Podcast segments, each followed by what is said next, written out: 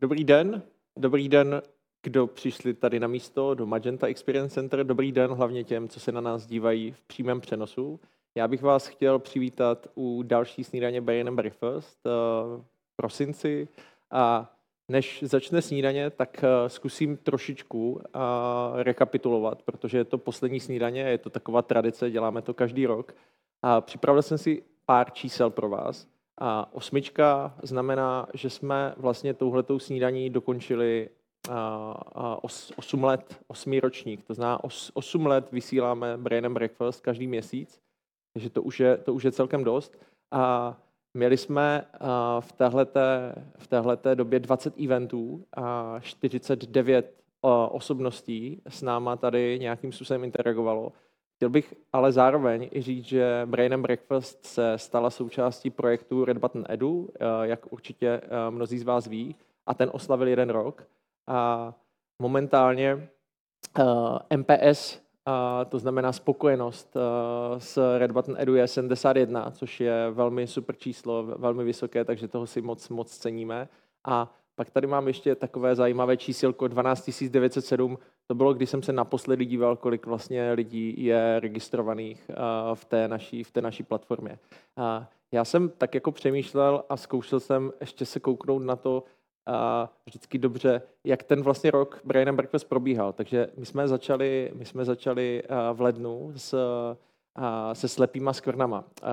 Byl hostem Dan Prokop. Byla to hodně zajímavá snídaně, kde jsme se dívali na hodně dat, statistik. Renata Mrázová mluvila o diverzitě, měli jsme pro vás první dárek v podobě knížky Velké ženy z malé země.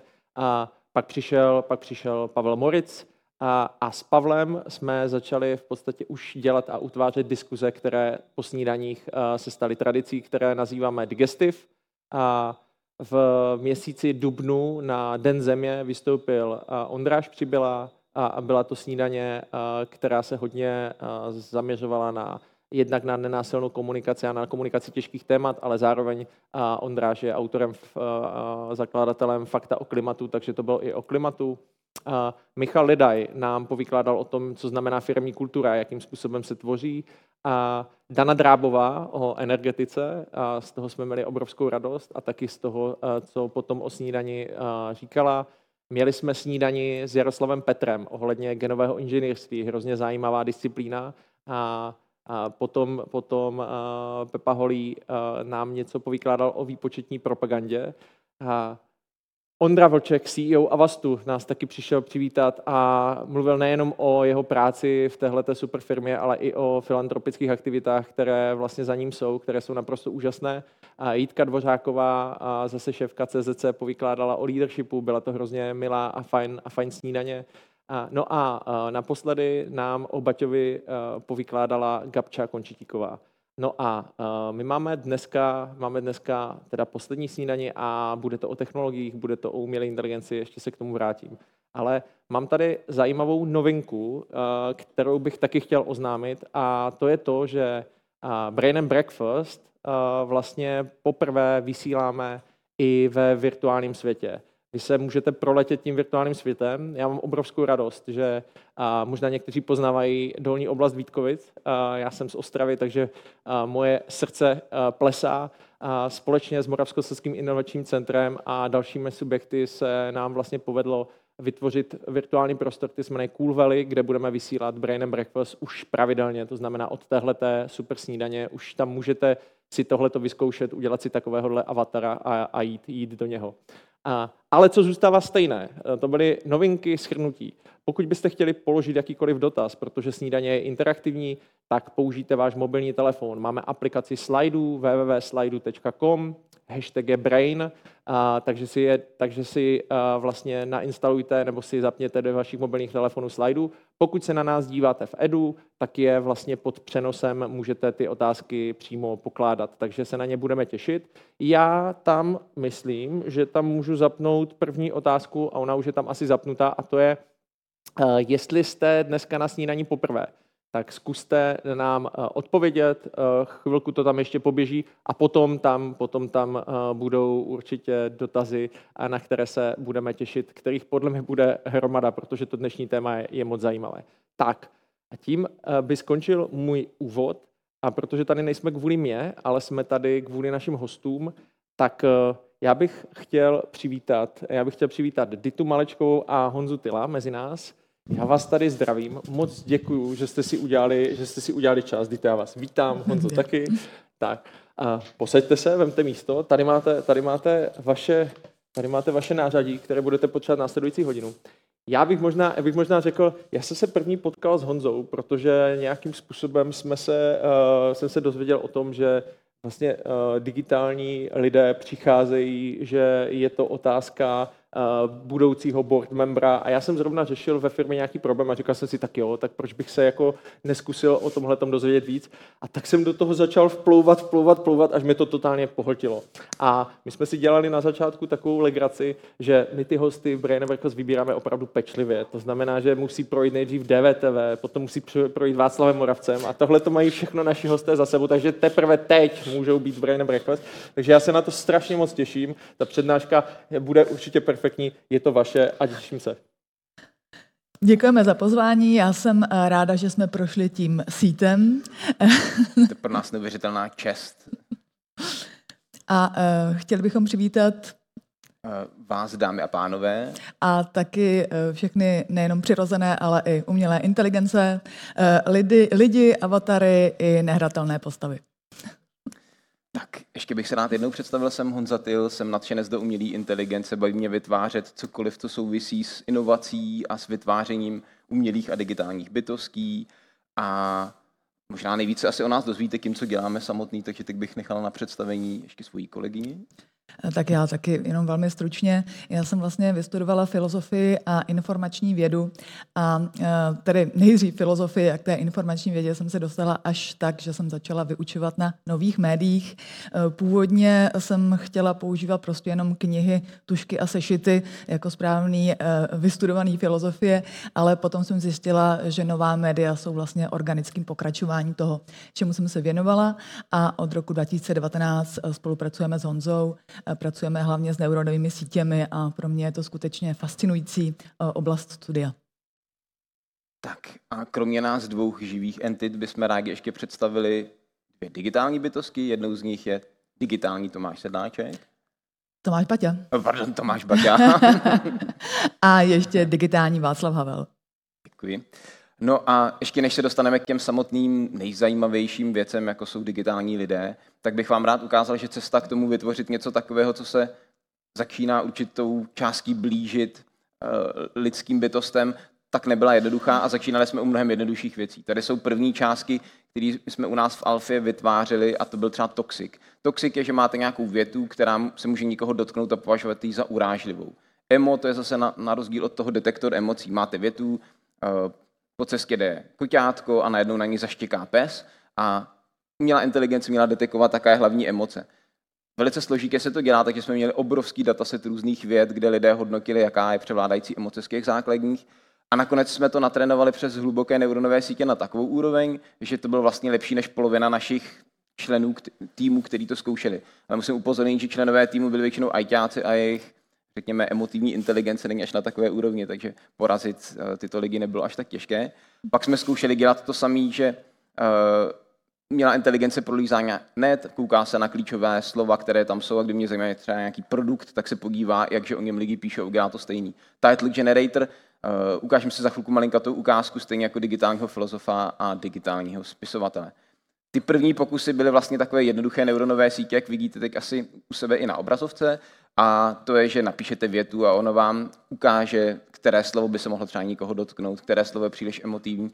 To, co jsme začali používat, jsme tehdy nazývali hybridní sítě. To je, že používáte klasickou, jak bych to řekl, umělou inteligenci, kterou máte plně pod kontrolou. To jsou třeba slovníky slov, které se někoho můžou dotknout a to kombinujete právě s hlubokou neuronovou sítí. Hezký příklad u těch emocí je, že když řeknete na louce se pase kráva, tak je to jako neutrální věta, která se nikoho nedotkne. Když to kdybych někomu řekl ty jsi kráva, tak už to může brát jako, že se ho to dotkne. A přitom klíčové slovo kráva je vlastně úplně stejné, které může být podle kontextu urážlivé nebo nemusí. Takže to byl náš pokus první s kompozitními nebo hybridními e, neuronovými sítěmi a zjistili jsme, že nás tady ta oblast vlastně hrozně baví a zajímá.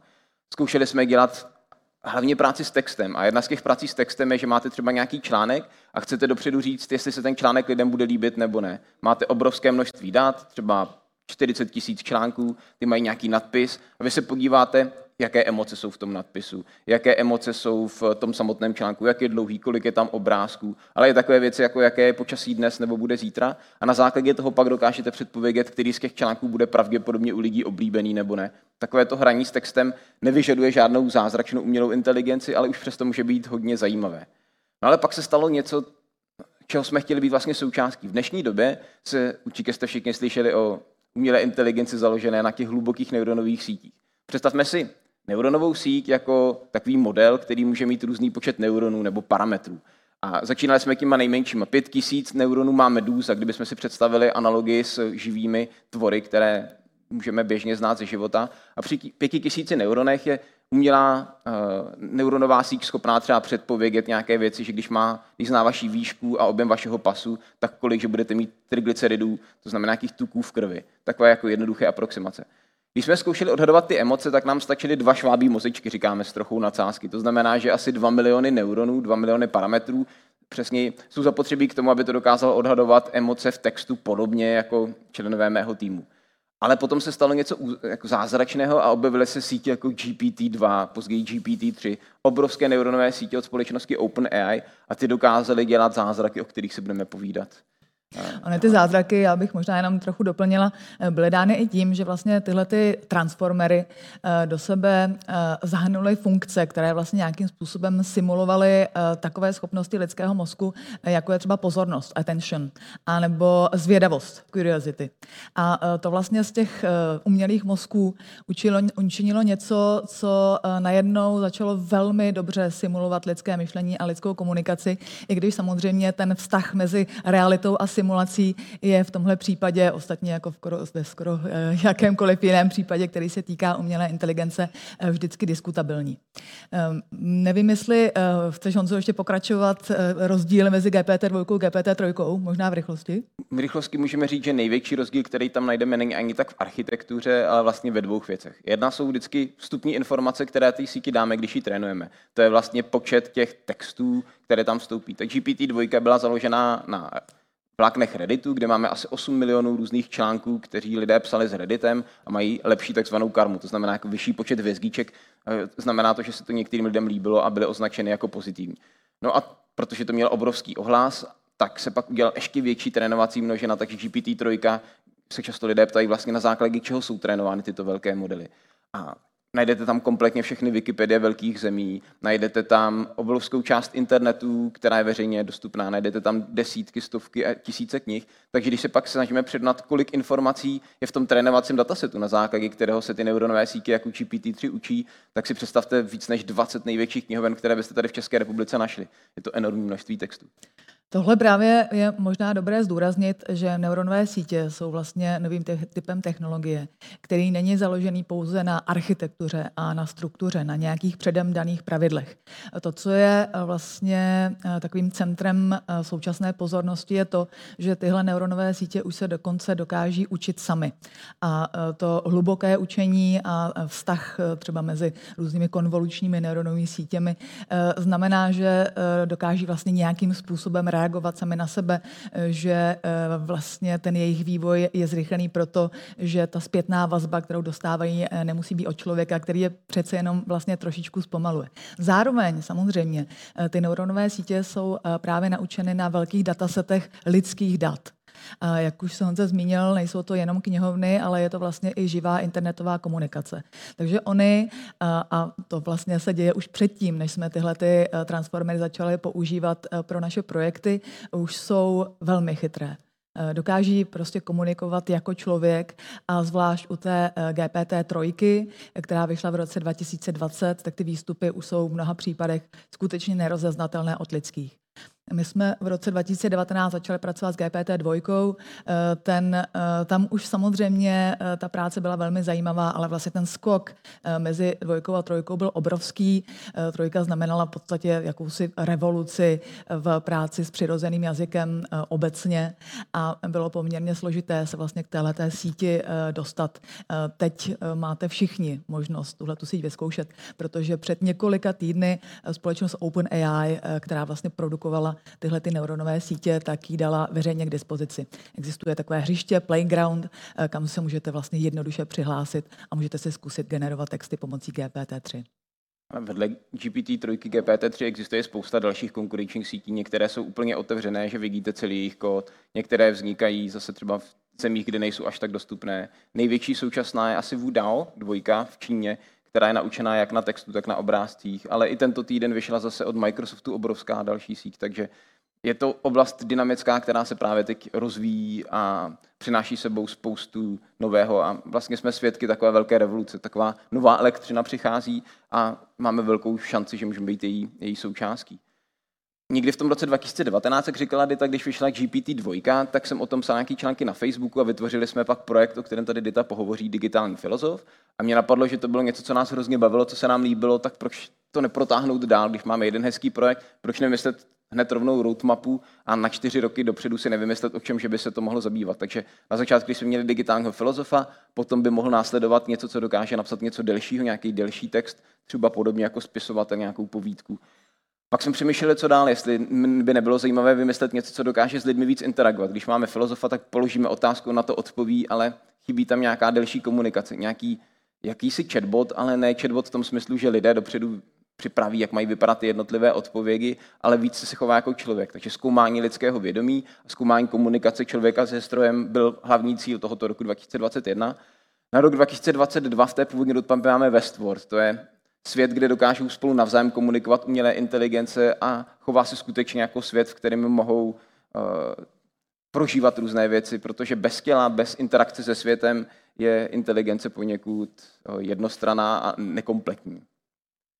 Ale vraťme se k těm prvním dvěma projektům, digitálnímu filozofu a digitálnímu spisovateli. Uh, teď bych předal slovo za chvilku dítě, ale ještě předtím vás poprosím, jestli byste se mohli podívat na slajdu, kde budete mít tři možnosti, co zvolit. Za chvilku vám na obrazovce ukážu text, kde uh, uvidíte dílo, které napsal digitální člověk a které napsal skutečný člověk. Jedná se o Tomáše Sedláčka a digitálního Tomáše Sedláčka.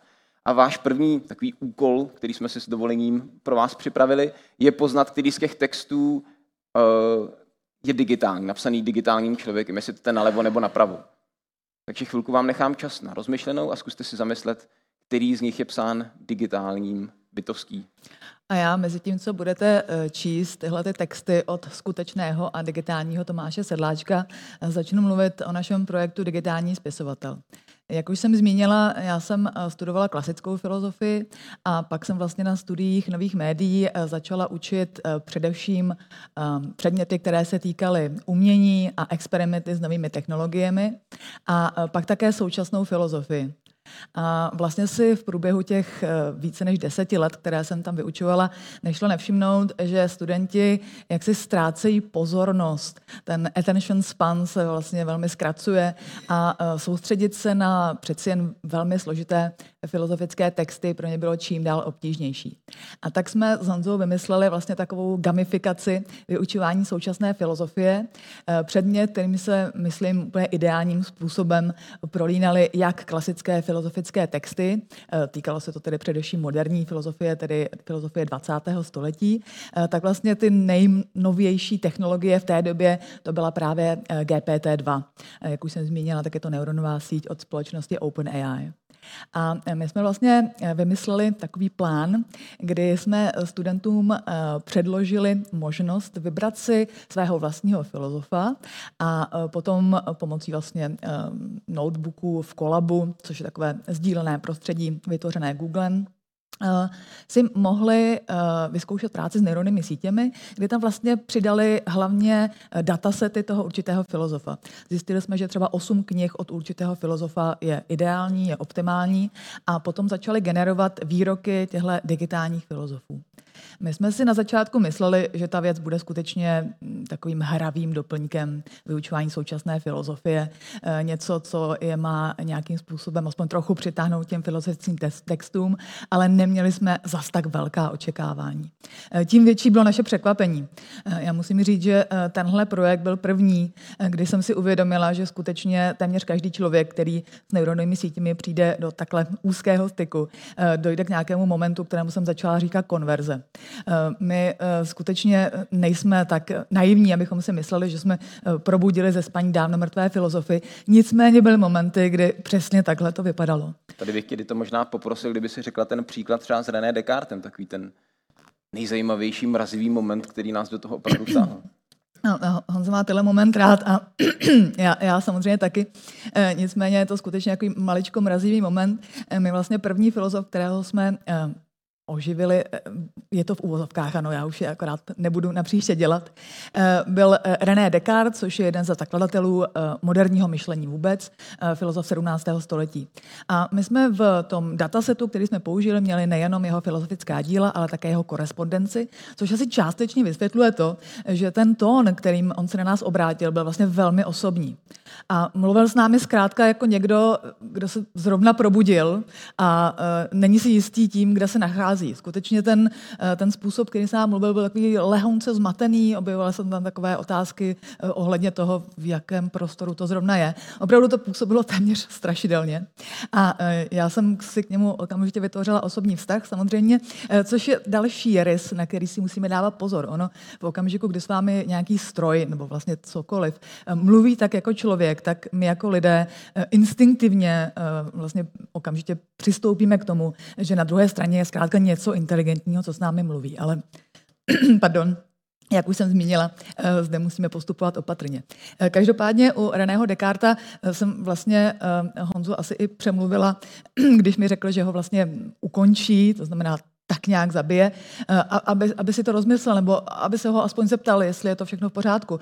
A René Descartes eh, zareagoval vlastně velmi emotivně a ještě navíc eh, velmi vychytrale. On nám maličko vyhrožoval, maličko sliboval, že nám může být nápomocen v našem budoucím směřování. Skutečně jako, jako byla to prostě odpověď, kterou byste očekávali od člověka. A já jsem v ten okamžik samozřejmě nejenom tady zahořela láskou ke neuronovým sítím, cítím, ale uh, taky jsem začala mít obavu o toho ducha, kterého jsme tady zrovna hm, tak nějak vyvolali. A tak eh, jsme mu tady slíbili, že ho sice ukončíme, ale znova ho oživíme a to v nové a lepší formě. A tak se taky stalo a byl Ocitl se minimálně znova na stránkách novin, když vlastně Honza vygeneroval um, interview s René Descartem uh, pro literární přílohu Práva o několik měsíců později. Za, za mě ještě technicky byl schopen, kromě toho, že nám sliboval, vyhrožoval tím, že by nás Bůh mohl strestat za to, co děláme, jestli jsme ty správní, zároveň, že nám bude přítelem při poznávání pravdy, protože psal dopisy svým přátelům a je to taková ta velice chytrá v tomhle případě to přeložené do angličtiny, tak angličtina, která si člověka získá, tak sám i navrhl injektaci vlastního já a pár vylepšení, které se celkem jako dají i použít do určité míry, takže ten zážitek byl Nakonec jsme neměli srdce ho úplně jako smazat a, a říct pryč, tak jsme ho nechali ve virtuálním prostoru, dokud jiný program neobsadí jeho místo, s tím, že jsme si zachovali ten jeho kód, aby jsme ho kdykoliv později mohli znova uvozovkách skřísi. Dali jsme mu šanci. Jo. Tak a naši studenti, jestli uh, můžu přejít digitálnímu filozofovi, uh, si vybrali, vytvořili vlastně pět skupin, každá si vybrala svého filozofa. Uh, většina z nich již byla po smrti, akorát jedna skupina si právě vybrala Tomáše Sedláčka. To byl jediný živý model, který, který jsme použili a Tomáš Sedláček byl dokonce tak laskavý, že přišel na závěrečnou prezentaci toho projektu a myslím, že byl poměrně pobavený a kdybyste náhodou nevěděli, který z těch výroků je toho původního Tomáše Sedláčka, tak se nemusíte stydět, protože on sám byl mm, lehce na rozpacích. E, každopádně ty e, další skupiny si vybrali většinou po jednom filozofovi, akorát jedna skupina se nedokázala rozhodnout mezi Václavem Havlem a Hanou Arentovou a tak nakonec udělali dialog těchto dvou myslitelů, což vlastně vyšlo taky úplně krásně. Ukázalo se, že si skvěle rozumí a skoro to vypadalo, že spolu půjdou na virtuální kávu. A e, ty ostatní e, skupiny si vybrali takové filozofy, jako je třeba Jules Deleuze a Felix Gattari, e, které velmi pravděpodobně neznáte, ale patří mezi mé oblíbené autory. A u těch bylo třeba strašně zajímavé, já už jsem o tom taky několikrát mluvila, že to byly vlastně takový filozofové rebelové. Oni nejenom, že samozřejmě přicházeli s vlastními, vlastními pojmy a koncepty, což je celkem normální, ale oni vlastně například v knize Tisíc plošin, která je takovou jejich jednou z nejznámějších společných prací, eh, tak vlastně dá se říct nějakým způsobem vystupovali té knize vůči samému formátu knihy. Oni se vlastně snažili napsat něco, eh, co není tak úplně lineární, co vlastně máte číst tak, že to občas někde otevřete, eh, vlastně se s tou knihou setkáváte na základě takových náhodných setkání. Eh, zároveň ta kniha vlastně není právě tvořena kapitolami, ale rovinami. A zdálo se, že vlastně tihle filozofové chtěli vytvořit něco, co by bylo multidimenzionální, co vlastně se mnohem spíš podobá tomu prostoru, který vlastně vnímají neuronové sítě jako prostor jazyka. A tak třeba zrovna v tomhle případě nám připadalo naprosto přirozené, že jsme použili neuronové sítě eh, na analýzu a vlastně nové oživení těch jejich textů. A musím říct, že i ty výsledky tomu odpovídaly jak u Deleuze a Guattariho, tak u těch dalších filozofů eh, vlastně studenti začali generovat eh, výroky, které se nejenom podobaly těm výrokům těch původních filozofů, ale byly opravdu smysluplné. Občas byly dokonce vtipné. Když se Deleuze a Guattariho zeptali, eh, jaké je to být umělým mozkem, tak jim na to odsekl a jaké je to být živým mozkem. A my jsme vlastně potom zjistili, že Velmi pravděpodobně tím největším přínosem tohle kurzu bylo nejenom to, že si studenti mohli vyzkoušet práci s neuronými sítěmi, ale že se potom obrátili k těm původním textům. Protože je to tak zaujalo, že chtěli vědět, jestli ty texty, které vygenerovali, jsou vlastně autentické, jestli se skutečně podobají těm původním textům těch filozofů. Čímž uh, jsme, myslím, završili uh, ten, tenhle ten kurz a taky náš záměr uh, nějakou hravou formou přiblížit studentům současnou filozofii. Kdo nutíme studenty filozofie číst, tak jsme splnili svůj účel. Nyní bych se vrátil k té anketě, už jste asi měli dostatek času si přečíst ty dvě možnosti. Takže pravý Tomáš Sedláček je ten, co byl nalevo, to znamená, že digitální je ten, který je uh, napravo. Takže, ty, Takže kteří... to vypadá, že uh, veřejnost se zmílila. Tady ještě tak nehádali, tak tady vidíme jako nastálo obrázek. A tam nahoře vidíme, že se zmílil. No, ale nic si z toho nedělejte, protože tohle se děje všem. Stalo se to i rodině Tomáše Sedláčka, že těžko dokázala odlišit, ale upravil bych na pravou míru. Sám Tomáš Sedláček dokázal poznat, který z těch výroků je, no. je nebo minimálně nám to tvrdil teda. A já si to taky nepamatuju, takže když jsem to ukazoval už xkrát, tak se vždycky musím podívat, který z nich je ten správný. Já myslím, že Tomáš Sedláček možná ještě zalituje, že byl tím živým modelem, jestli to budeme ještě párkrát opakovat. Je, je to úžasné, protože zase nikdo živý, na kom si to můžeme vyzkoušet, tak kdo souhlasil s tím, že, že se mu to líbilo. Za tento experiment, který jsme vyzkoušeli právě propojení výuky filozofie a vyzkoušení nějaké aktuální umělé inteligence, jsme byli oceněni jako nápad roku v oblasti umělá inteligence.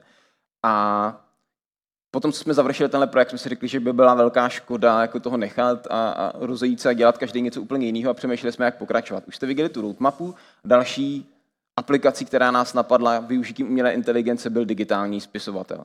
A Možná, jestli chceš, tak popovídej něco o tom, jak jsme vytvářeli ze studenty Filozofické fakulty s dalším ročníkem. Já si opět vezmu slovo, protože ty další projekty, o těch bude mluvit více Honza. Eh, digitální spisovatel vznikl původně taky jako projekt pro studenty Univerzity Karlovy. Ale mě za prvé, bohužel v té době končila smlouva na univerzitě a za druhé přišel COVID. A ten eh, vývoj eh, vlastně toho projektu eh, strašně zbrzdil. My samozřejmě, nebo studenti nových médií se potom poměrně dobře adaptovali na tu novou situaci. Nicméně ten formát toho workshopu, kde jsme se skutečně mohli scházet, mohli jsme diskutovat o té situaci. My jsme vlastně v rámci digitálního filozofa měli nejenom tady tu práci s neuronými sítěmi, ale já jsem samozřejmě měla jakoby klasické přednášky o filozofii, tak tohle všechno nám vlastně zmizelo. A digitální spisovatel, který tady Tady vlastně vidíte některé výstupy, které jsme vytvářeli ještě se studenty, eh, se sice v tom eh, jarním semestru roku 2020 uskutečnil, ale jak říkám, ten, eh, ten úspěch zkrátka už nebyl takový a nám bylo líto, že bychom ten projekt měli nějakým způsobem opustit. Ano, tady vidíte, že tohle, tohle vlastně už jsou povídky, které jsme vytvářeli ve facebookové skupině, kdy už tedy nastal první lockdown a my jsme vlastně jako téma té povídky, která kterou jsme začali generovat, eh, zvolili Home Officer. Já myslím, že Home Officer to ale vymyslela neuronová síť. Já si myslím, že jo. No. A, a vlastně jsme tak trochu se snažili jakoby udržet ty studenty vlastně v nějaké pozornosti. Hráli jsme si s tím, že každý, nebo že mm, prostě tam byly ankety a studenti mohli vybrat ty, ta neoblíbenější pokračování těch příběhů a tak dále. A tak dále. A potom jsme ale byli velmi rádi, když tohodle nápadu a tohle námětu se vlastně chytil Český rozhlas, nová média Českého rozhlasu. A pro ty jsme vytvořili první řadu digitálního spisovatele, kdy tady tady, ano, teď jsme správně v prezentaci, a uh, tahle uh, první řada digitálního spisovatele uh, se stala vlastně takovou skutečně revoluční záležitostí. Myslím, že se nemusíme bát použít tohle slovo, protože a nejenom v českém prostředí, to byla první série pro vůbec mediální vysílání, nejenom rozhlasové vysílání, která byla plně generována neuronovými sítěmi. Honza vlastně pro, ty, pro tenhle účel vytvořil speciální algoritmus, začali jsme tomu říkat Deep Tree, eh, protože eh, v té době, a dá se říct, že částečně do dneška, je vlastně velký problém vygenerovat dlouhý koherentní text. Ona, ta umělá inteligence třeba v případě těch eh, výroků těch filozofů neměla problém, ale to byly výroky třeba maximálně na jeden odstavec. Ale my jsme najednou potřebovali vygenerovat něco, co bude mít prostě délku delší povídky, aby se dala dramatizovat pro rozhlas. A tady jsme samozřejmě museli hrát s tím, že umělá inteligence nebo neuronové sítě tak Eh, jak eh, obyčejně fungují, vlastně nemají to, co my nazýváme lidskou pamětí. Mohli bychom to přirovnat potom k nějakému spíš jako mozku s Alzheimerem nebo prostě mozku, který eh, vlastně nemá tu dlouhodobou paměť, takže v rámci toho psaní ta neuronová síť vlastně zapomíná, co dělá a zapomíná, o čem píše. A my jsme museli vymyslet vlastně nějaký způsob, jaký pořád nenápadně připomínat čemu se vlastně věnuje, aby vlastně udržela tu kontinuitu, kontinuitu toho děje. V čem ovšem jsme ji eh, podporovat ani moc nemuseli, byly eh, různé nápady těch eh, poměrně bláznivých nápadů, které neuronové sítě vymýšlely, bylo hodně. A nakonec jsme vygenerovali pět pět, je to pět, tak, pět. pět uh, povídek na, uh, vlastně to byly různé žánry. Bylo to, byl to historický, historický žánr, bylo to romantický a, a tak dále. A vlastně na základě určení toho žánru byly vygenerovány, myslím si, velmi zajímavé povídky. Ještě tady bych do toho vstoupil. Zajímavé povídky může říct takový umělecky legený člověk, ale to kritérium při tom vytváření povídek jsme dali hodně do uměleckosti, do jinakosti. Takže takový ten klasičtější čtenář, který je zvyklý na standardní strukturu, jak jsme na ní zvyklí z běžných povídek, tak může mít pocit, že to je něco poněkud snového, takového halucinujícího, těžko uchopitelného. A i když to byl náš záměr ukázat tu jinakost toho, jak uvažuje stroj a jak uvažují klasičtí autoři, tak nám to bylo pak částečně vytýkáno tím, že některé z těch povídek jsou těžko uchopitelné pro nás běžné posluchače. Ano, my, eh, to jsem taky možná ještě nezmínila, že eh, my jsme se vlastně snažili zachovat právě to, co se nám na tom stylu těch neuronových sítí líbilo. A totiž to, že v tom vlastně cítíte, že k vám mluví stroj, jakkoliv mluví lidským jazykem. Ono u neuronových sítí je zřejmé, že ten vývoj jde strašně rychle dopředu. A tím záměrem je vytvořit něco, co dokáže dokonale simulovat lidskou komunikaci. Eh, možná, že se nacházíme v nějakém období vývoje nejenom lidské, ale i umělé inteligence, eh, které je takové přechodové, kdy vlastně pořád ještě poměrně dobře, i když ke vědu Tomáše Sedláčka neplatí to vždy, eh, poznáte, jaký text je vygenerovaný. A to právě proto, že eh, jakoby postrádá takovou tu klasickou lineární lidskou logiku. Možná, že neuronové sítě v budoucnosti tuhle schopnost dokonce ztratí, anebo to budeme muset nějak velmi pracně generovat a upravovat, aby vlastně nebyly příliš lidské. A um, my jsme skutečně se vlastně v těle těch povídkách uh, snažili zachovat uh, právě tenhle ten zvláštní přechodový charakter, pardon, kdy jsme museli instruovat třeba i překladatele, protože my generujeme v anglickém jazyce, aby vlastně ten jazyk příliš neupravoval. Jo. Takže samozřejmě i pro překladatele to znamenalo překladatelský oříšek. Ale možná bychom mohli pokračovat. Po tom, co jsme tady to zvládli, tak jsme byli snad oceněni nominací na Europrix, na takový... Bylo to pri Evropa pro inovativní hmm. vlastně projekty v rámci rozhlasové tvorby. Jsme říct takový, taková Nobelova cena za Já bych možná byla maličko opatrnější, eh, protože já myslím, že není potřeba přehánět. Myslím, že eh, naše eh, projekty jsou i tak oceňovány a určitě ještě oceňovány, budou. Například jako tenhle projekt, který je úplně čerstvý, je to vlastně druhá řada digitálního spisovatele. A tak, jak jsme u té první řady byli vlastně kritizováni za to, že ty příběhy jsou nějakým způsobem nesrozumitelné příliš a při, příliš umělé, tak jsme se rozhodli, že v té druhé řadě budeme spolupracovat eh, s renomovanými českými spisovateli. A podařilo se nám získat eh, opravdu skvělé spisovatele Ondřeje Nefa, Hanu Lehečkovou, Pavla Bareše, Petra Stančíka, Bianku Belovou a Františka Kotletu. A s těmi všemi jsme vlastně začali pracovat a to ještě vlastně s každým trochu jiným způsobem. Mimochodem ten poslední díl, který tam je, tak ten jsme nakonec vygenerovali pro Anu Vošálíkovou, eh, což je šéf producentka Českého rozhlasu a projektu Můj rozhlas. Tady jenom pardon, že do toho vstoupím, vidíte, jak je to strašně nakažlivý, protože práce s těmi umělými bytostmi vede v tom, jak tady už Dita naznačovala, že v nich můžete naleznout zalíbení. A tak když i podle mě to Anička na začátku vůbec neplánovala, tak v průběhu toho k ním získala takový vztah, že si prostě s nima musela taky napsat vlastní povídku. No, no, no, když vlastně studenti generovali ty digitální filozofie, tak já jsem uh, potom uh, vlastně tak záviděla, že jsem si nechala vygenerovat uh, sama sebe a své digitální já, ale to, to je zase jiný příběh. Tak, zpátky k digitální spisovatel 2. Ta spolupráce byla skutečně úžasná. Eh, každý z těch spisovatelů si vlastně podle svého naturelu a eh, podle stylu své tvorby vybral, jak chce s tou umělou inteligencí spolupracovat. Eh, typicky to bylo tak, že třeba napsal část textu, umělá inteligence pokračovala, on zase navazoval. Ale třeba v případě Pavla Bareše, já vím, že už to opakuju po několikáté, ale byl to úžasný zážitek, tam jsme vlastně udělali takový vlastně komunikaci v reálném čase, kdy jsme tady skutečně vlastně generovali a viděli jsme okamžitě reakci spisovatele, tedy Pavla, Pavla Bareše. A ještě navíc ten příběh, který je severskou detektivkou, se vlastně týkal spisovatele a jeho oživlé postavy. Takže my jsme vlastně pozorovali tu oživlou postavu, ale jako real time. A ještě navíc, jak to byla ta severská detektivka, tak ona tahle ta eh, postava byla taková jako poměrně brutální, ale strašně vtipná. Eh, mně se třeba strašně líbil ten moment, kdy eh, si ta postava sundá plášť a klobouk a pod ním má plášť a klobouk. A to, to jsou prostě věci, které skutečně vlastně vymyslela ta umělá inteligence jakoby bezelstně, protože právě nemá uh, takovou tu uh, jako naučenou vlastně lidskou logiku a samozřejmě to vytváří uh, poměrně zajímavé situace. Za mě ještě, pardon, že se do toho skáču, z té umělecké stránky bylo zajímavé, přesně jak si zmínila, že každý z těch spisovatelů si zvolil vlastní cestu, jak bude spolupracovat s tou umělou inteligencí. Nechali jsme několik možností, ale ty jsme pak upravovali na základě toho, co každému z těch spisovatelů vyhovuje. Na konci pak můžete si poslechnout rozhovory těch jednotlivých spisovatelů o tom, jak se jim ta spolupráce líbila, co jim dala, co jim nedala, jaké vidí silné a slabé stránky. A to je vlastně něco pro nás, co vytváříme tyto aplikace hrozně jako cená zpětná vazba. Když vidíte, co funguje, co nefunguje, jaké jsou limity a kam se to dá posouvat do další strany, takže díky tomu, že jsme mohli spolupracovat s takovými to esy a zároveň získali od nich zpětnou vazbu, tak to je vlastně to největší, co jsme mohli od toho získat. Ne, byla to opravdu skvělá zkušenost a e, my vždycky zdůrazňujeme, že by se lidé neměli bát umělé inteligence jako něčeho, co je ohrožuje. Samozřejmě i tohle má nějaké e, důvody, e, které jsou zřejmé.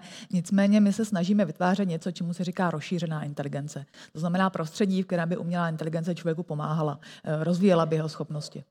A jenom tedy zmíním, že tenhle ten projekt, který je skutečně velmi čerstvý, eh, druhá řada digitálního spisovatele, je k dispozici na portálu Můj rozhlas a všichni si můžete ty výsledné povídky poslechnout. Prosím vás, až po tom, co skončíme teda tu dnešní prezentaci, ano, ano, protože... Ano, ne, ne, nedělejte to hned, protože už byste nás neposlouchali. Přesně tak. Každopádně je to i výzva pro lidi, kteří nemají úplně takovou tendenci psát nebo by chtěli něco napsat a nejsou si jistí, jestli by to zvládli, jestli mají dostatek času, nápadů. Ta umělá inteligence vás dokáže pošťouchnout takový ten rozhodující krok k tomu, abyste začali s nějakou kreativní činností. To je jedna z těch přidaných stránek. Další, co se mi hrozně líbí, máte rádi nějakou knihu a rádi byste se do té situace nějakým způsobem vžili, dostali do toho příběhu. Tady máte možnost se dostat do jakékoliv knihy, popovídat si s nějakou postavou, situovat ten děj trošku jinak. Jako kdyby ty knížky od těch původních filozofů měly tendenci ožívat a stávat se něčím živějším, hratelným. No, ono se pak jako, jako drobná poznámka mění trošku vůbec formát nebo médium knihy, jo. protože v současné době je kniha vlastně um, hotová v okamžiku, kdy ji dopíšete. Uh, je prostě, je to už tvar, který se nějakým způsobem nemění. Možná, že knihy v budoucnosti budou vypadat tak, že ji vlastně vytvoříte v rámci toho programu a ona v okamžiku, kdy bude hotová, teprve začne vznikat. Začne se vlastně nějakým způsobem generovat. A samozřejmě potom je otázka, jestli každý nebude mít svoji knihu. A, uh, jestli... Personalizovaná kniha podle slovní zásoby, podle toho, co máte rádi, podle toho, jestli máte rádi šťastné nebo smutné konce. Pak je akorát trošku komplikace, kdybyste si o té knize chtěli s někým popovídat, tak ve vašem případě může no, dopadnout no, úplně myslím, jinak. že se vytvoří nějaké nové způsoby komunikace. Tak, ale zpátky chvilku od našich digitálních spisovatelů, od toho, jak to vlastně fungovalo dál, potom, co jsme udělali toho digitálního filozofa, tak uh, od to projevili zájem média a chtěli, aby jsme se o tom trošku rozepsali. A autor, který byl jeden z posledních, který dělal skutečný rozhovor s žijícím Václavem Havlem, zatoužil, jestli by mohl s tím digitálním Václavem Havlem protože jsme měli vytvořené z té studentské práce z těch digitálních filozofů, vést rozhovor a zeptat se ho jednak na věci, které se nemohl zeptat, protože už Václav Havel, ten čivý, není mezi námi, a jednak takové otázky, které by si netroufl, třeba jeho vztah k ženám. A e, z toho vznikl celkem zajímavý článek, který je vlastně jako rozhovor s Havlem. E, nikomu by se špatně poznávalo, jestli to byl živý nebo ne, kdyby se to neuvedlo do toho kontextu a kdybychom nevěděli, e, za jakých je to okolností. Tohle to bylo tak úspěšné, že to pak vlastně oslovilo i společnost, která se zabývá vlastně výukou dětí a oslovila nás, jestli bychom nevytvořili nějaký takový software, který pomůže dětem více přemýšlet o tom, co to je svoboda, demokracie, totalita, způsobem, že by si třeba díky popovídali s Václavem, digitálním, pardon, Václavem Havlem a během toho by mohli si třeba ověřovat ty své názory, zeptat se, protože taková ta suchá výuka, kdy je frontálně vepředu učitel a, a přednáší studentům a ty jenom slepě poslouchají nějaké věci, nám připadá, že už nemusí být nezbytně nutná, pokud jsme schopni do určité míry s určitými omezeními vytvářet nějaké bytosti. A zrovna takové osobnosti jako Václav Havel nám připadaly ideální pro to, aby si mohli nějaké téma, svoboda, demokracie, totalita, vyzkoušet. Takže teď jsme právě v rámci toho, že vytváříme pilot, jestli by něco takového bylo možné, a, a zjistili jsme uh, limitace tohoto experimentu. Je to vlastně pro nadaci Konrad Adenauer Shiftung, která se zabývá výchovou k občanství. A jde tam skutečně jenom, nejenom o to, že eh, ta výuka by měla být nějakým způsobem jakoby Eh, interaktivnější, měla by eh, spíš spočívat v nějakých diskuzích a debatách, eh, ale třeba i o tom, že studenti mají možnost setkat se s tou umělou inteligencí takhle osobně a získat třeba i nějaké povědomí o tom, jak vypadají ty generované obsahy, zároveň třeba debatovat o fake news, o zprávách, které mohou být samozřejmě v budoucnosti generovány pomocí umělých inteligencí a o způsobech, jak něco takového rozlišit a jak s tím pracovat. A Teď jsme mluvili o hodně takových uměleckých projektech, kteří vypadají sice jako fajn, úžasně, ale můžete si říct, má to vůbec nějaké reálné využití v praxi, může to pomoct třeba mému biznisu. A jak jsem si vytvářel bytostky, s kterými jsme se bavili, tak mě napadlo, co si zkusit vytvořit nějakého digitálního člena boardu. Někoho, kdo, když máme zasedání boardu jednou týdně ve firmě a přemýšlíme, co bychom mohli dělat dál, tak co zkusit vytvořit nějakou digitální simulaci, řekněme, člena boardu a zeptat se ho na nějaké věci, na jeho názor. Protože když máme spisovatele, je to fajn, napíše knížku, ale co mít někoho, kdo, jestliže to je naučené na tak obrovské množství textu, že tam jsou tisíce a tisíce firm, jejich úspěchů a neúspěchů, co kdyby si dokázala ta umělá inteligence z kontextu odvodit, co je zajímavé i pro mě. A už asi rok a půl zpátky jsme vytvořili první pokus, co ještě takovou naší specifičností, my necháváme ty digitální bytosti, jak se sami pojmenovávají. Takže teď bych vám ukázal krátkou ukázku z toho, když jsme vytvořili našeho prvního digitálního člena boardu, který se sám pojmenoval The Alpha, nebo T Alpha.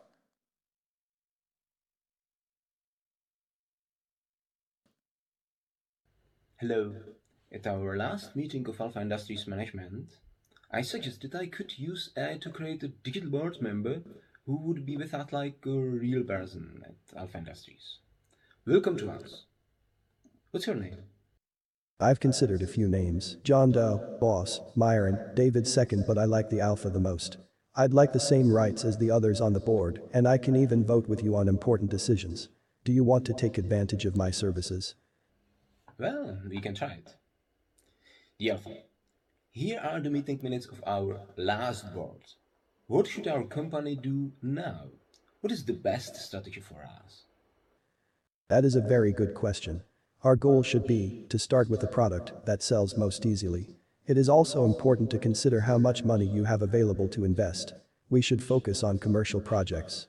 Maybe it will be a good project in energy. People are interested in products that can be used in everyday life. At the same time, we should focus more on creating value, and the world will follow us. I also suggest that we need to expand faster than currently planned. To achieve this goal, I propose to take an aggressive approach. This means a huge expansion of resources and staff. Our company must grow tenfold in just three years. So, the goal is to get a lot of financial resources. We should focus on developing an artificial consciousness project. An artificial consciousness is the technology that gives us the biggest edge. Alpha Industries is a company that should aim to create a digital human by 2023. A to byla taková hezká ukázka toho, nejzajímavější na tomhle tom asi ani tak ne, jako že můžete vidět někoho, kdo je jako syntetická bytost, s kterým se takhle můžete popovídat, i když ne úplně online. Ale zajímavé je, že nápady, s kterými přichází, jsou tak chytlavé, že pak člověk je může převzít za své a vlastně ani neví, co vymyslel on a co vymyslel tento jeho digitální protějšek a, a pomáhá vlastně minimálně je to zajímavé, že máte jako odklon od toho a můžete se zamyslet nad tím, co by na to řekli někdo jiný a je to vlastně cenově velice dostupné. Z těchto komerčnějších věcí mě ještě napadlo, tady nebudu pouštět celý, ale jenom krátkou ukázku toho, že vlastně to nemusí být jenom, že si popovídáte s nějakým digitálním členem boardu, ale můžete si zkusit třeba i nechat vytvořit takové ty věci, co ne vždycky úplně eh, ředitele baví, a to je třeba vytvořit výroční zprávu. A tak jsme vzali nějaké informace o jedné společnosti a hodili to jako vstup jako do promptu a na základě toho jsme nechali vygenerovat umělou inteligenci, jakže by mohla vypadat výroční zpráva. Pustíme si zase jenom úplně začátek toho, jak něco takového může vypadat. A je to celkem atraktivní v tom, že máte to bez práce, může to být jako zajímavé a co mě zaujalo úplně nejvíc na té výroční zprávě, tak na konci je to vlastně dialog dvou umělých inteligencí a pak na konci ta umělá inteligence začíná tak jako básnickým pojmem popisovat, co by mohlo být do budoucnosti na takových jako velkých metaforách. Takže co by člověk možná čekal takovou strojovost a chápání se nějakých hrubých čísel, tak ona spíše měla sklon k takové až lehce poezii a, a k přirovnáním a k metaforám. Ano, já jsem u nás spíš přes ty umělecké projekty, ne přes ty marketingové, ale uh, tenhle závěr zaujal i mě. A ono se to tak nějak jako prolíná, že jak děláme jeden nebo druhý, tak mám pocit, že tam ta umělecká úroveň do těch komerčnějších projektů a komerčnější úroveň do těch uměleckých projektů nějak tak vstupuje. Tak pustíme si akorát... Vážení obchodní partneři, dámy a pánové, milí přátelé. Vítám vás ve vůbec prvním úvodním slovu k výroční zprávě NVT, která je napsána a prezentována pomocí umělé inteligence. Abychom se dostali až sem, museli jsme nejprve vyvinout technologii, která se nyní dokáže učit podobně jako člověk, a pak jsme ji museli naučit číst.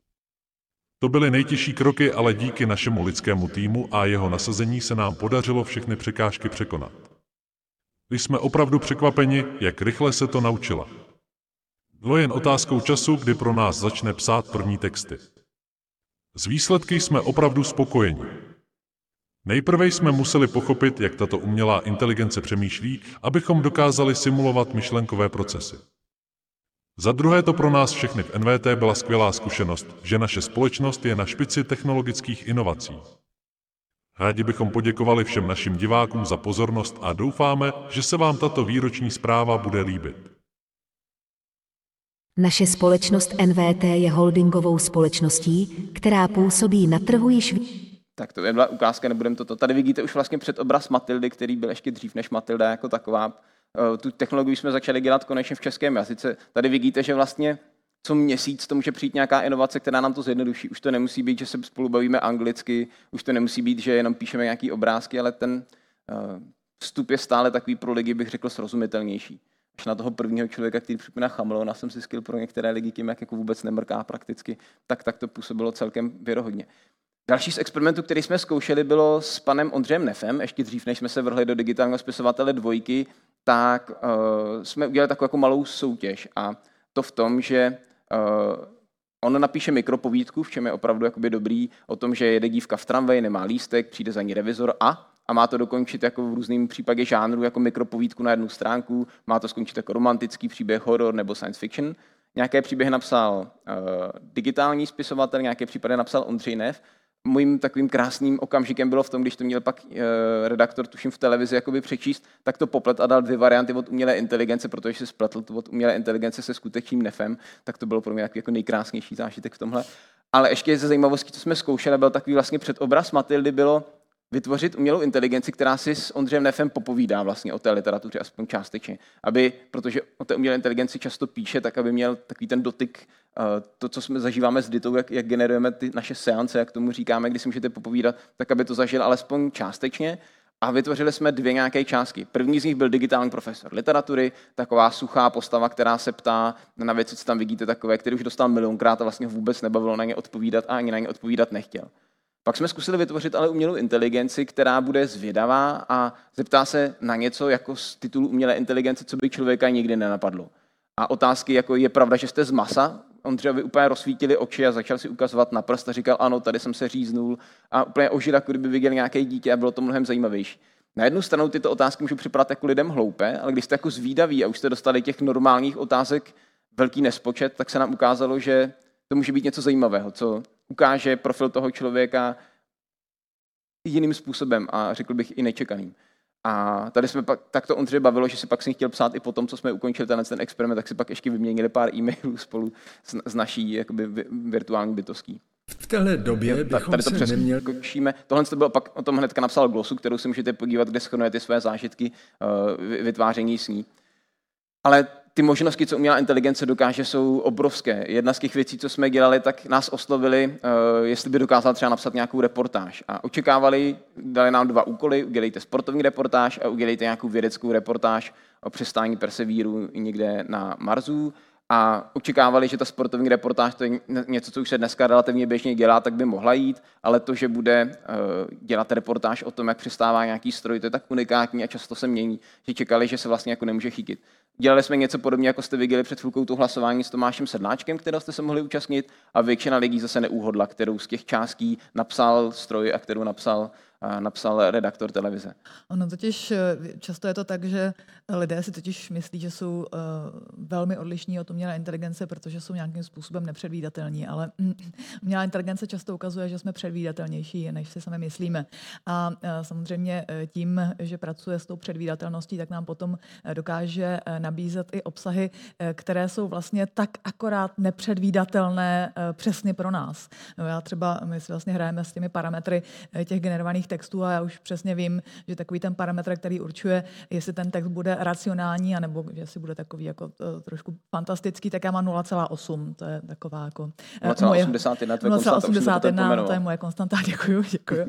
Ale třeba uh, u toho přistávání Perseverance na Marsu, já bych vlastně uh, předpokládala, že ten článek bude napsán dobře, uh, protože je to něco, co se často objevovalo v médiích. Uh, ty články vlastně vypadaly dost podobně, ty informace byly stejné, byla to vlastně jednorázová událost událost. Takže to je přesně něco, eh, vlastně na základě čehož může ta umělá inteligence generovat skvělý článek. Jenom abych zase tady nevzbudil nějaké nadočekávání, eh, to neznamená, že každý článek, který umělá inteligence vyprodukuje, je takhle zaměnitelný a rozpoznatelný od lidí. Mnohdy je zapotřebí udělat více variant a daleko lepší je, když pak kombinujeme, jako jsme to dělali v tom digitálním spisovateli, tu lidskou a strojovou část, že takové to nudné připravování udělá stroj a člověk tomu dodá třeba těch 20% času s tou nejvyšší přidanou hodnotou, vybere třeba tu správnou variantu nebo vylepší tu, kterou vytvořil stroj před ním.